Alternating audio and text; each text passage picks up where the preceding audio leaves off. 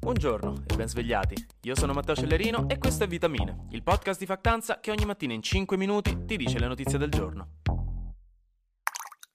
Infine è successo. Come era stato più volte annunciato e come ormai è diventato d'obbligo, il governo ha introdotto ufficialmente le misure per morire di freddo per risparmiare il gas durante i prossimi mesi, sia per noi per non avere delle bollette che ucciderebbero un fuorisede all'istante appena uno apre la mail dell'Enel, ma soprattutto per far fronte alla crisi energetica e fondamentalmente risparmiare gas, che serve per gli accendini per chi fuma. Non siate avidi, non vi serve davvero il riscaldamento.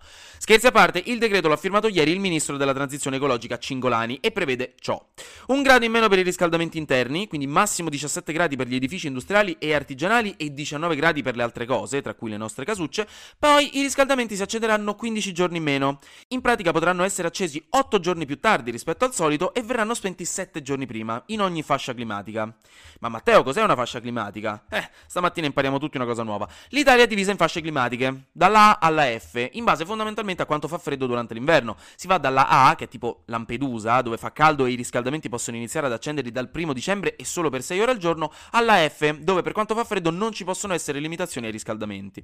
Infine si potranno tenere accesi i riscaldamenti per un'ora in meno ogni giorno.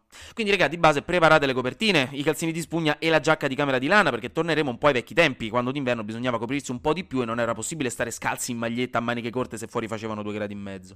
Comunque, ovviamente queste limitazioni ai riscaldamenti non si applicheranno agli ospedali, alle materne, agli asili nido, alle piscine e alle case di riposo, chiaramente. Quindi, se siete fidanzati, preparatevi che i prossimi mesi saranno il periodo della vostra vita più perfetto per stare abbracciati sul divano per tenervi caldi, mentre il resto di noi soli soletti vi odierà dalle zone più oscure e profonde della nostra anima arida e solitaria. Un bacione. Invece notiziona dagli Stati Uniti, perché Joe Biden ieri si è svegliato, ha fatto colazione, ha letto la sua gazzetta dello sport e ha detto: fammi fare una cosa che fare imbestialire i repubblicani, e ha annunciato la grazia per migliaia di persone che fino ad oggi stavano in prigione per il reato federale di possesso di marijuana.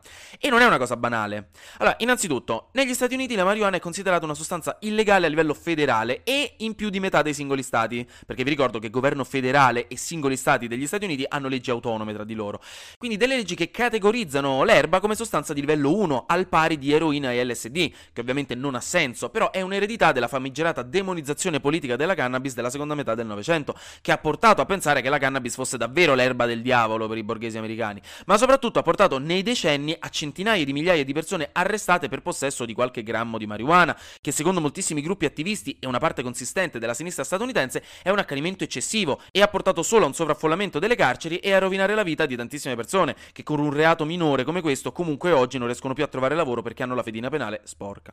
Ma soprattutto questa cosa ha sempre avuto dei risvolti razziali molto forti, perché i dati mostrano chiaramente che seppur bianchi e neri fumano erba a livelli simili, le persone nere sono arrestate e condannate a tassi molto più alti di quelle bianche, quindi c'è un'evidente disparità di trattamento di stampo razzista.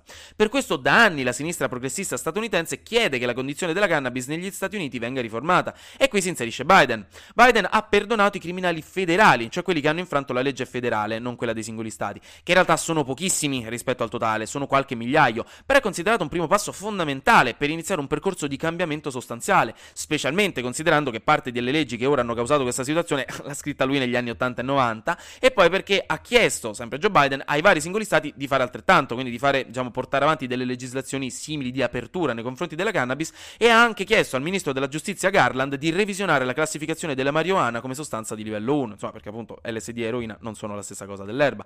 Insomma, nelle prossime settimane negli Stati Uniti potrebbero vedere delle novità interessanti sul tema della legalizzazione della cannabis. Staremo a vedere. Nom. Flash News. Hanno assegnato il Nobel per la letteratura a quel vostro amico che su WhatsApp riesce a convincervi ogni volta di martedì sera a fare serata con lui, nonostante il giorno dopo abbiate lezione alle nove. Però niente, manda dei messaggi così convincenti che ogni volta non riuscite a non dargli retta, e il giorno dopo tra l'altro volete sempre morire. No, comunque l'ha vinto Annie Ernaux, eh, una scrittrice francese che evidentemente ha scritto dei bei libri. eh, In Cina dei cavilli legali hanno permesso ad almeno duecento coppie omosessuali cinesi di sposarsi online in Utah, che è uno stato conservatore degli Stati Uniti, e questa notizia è veramente all over the place, ma la adoriamo proprio per questo. Questi matrimoni sono possibili possibili perché in Utah si può sposare chiunque, anche senza cittadinanza, e nella città di Provo, nello specifico, si possono officiare anche matrimoni internazionali online. E quindi, in realtà poi questi matrimoni non sono legali in Cina, ma comunque è una cosa importante per molte coppie queer che ci tengono.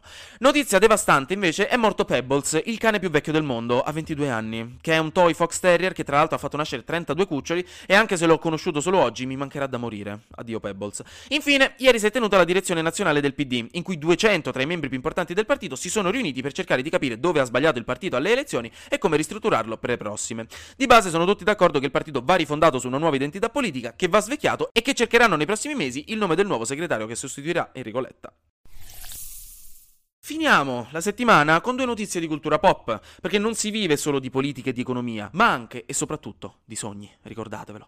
Jared Leto, l'attore americano che ha fatto Morbius, Dallas Buyers Club, il Joker di Suicide Squad, ha fatto pure House of Gucci, sarà Karl Lagerfeld, il leggendario direttore creativo di Chanel, morto nel duemiladiciannove, nel suo biopic, cioè il suo film biografico che vogliono fare nei prossimi anni. Mentre, dall'altra parte, hanno annunciato per il duemilaventitré l'inizio delle riprese del film di Five Nights at Freddy's, il famosissimo gioco horror uscito nel duemilaquattordici, ma che tutt'oggi continua a far uscire sequel e libri e su cui ancora un sacco di gente continua a fare delle teorie per capire cosa succede davvero nella storia. È un videogioco molto affascinante e ora avremo anche il film. Anche oggi grazie per aver ascoltato Vitamine. Noi ci sentiamo domani, perché sarà successo di sicuro qualcosa di nuovo e io avrò ancora qualcos'altro da dirvi. No, non ci sentiamo domani, scusate, lo faccio sempre, ci sentiamo lunedì. Lunedì, che sarà successo di sicuro qualcosa di nuovo e ancora qualcosa da dirvi. Buon weekend.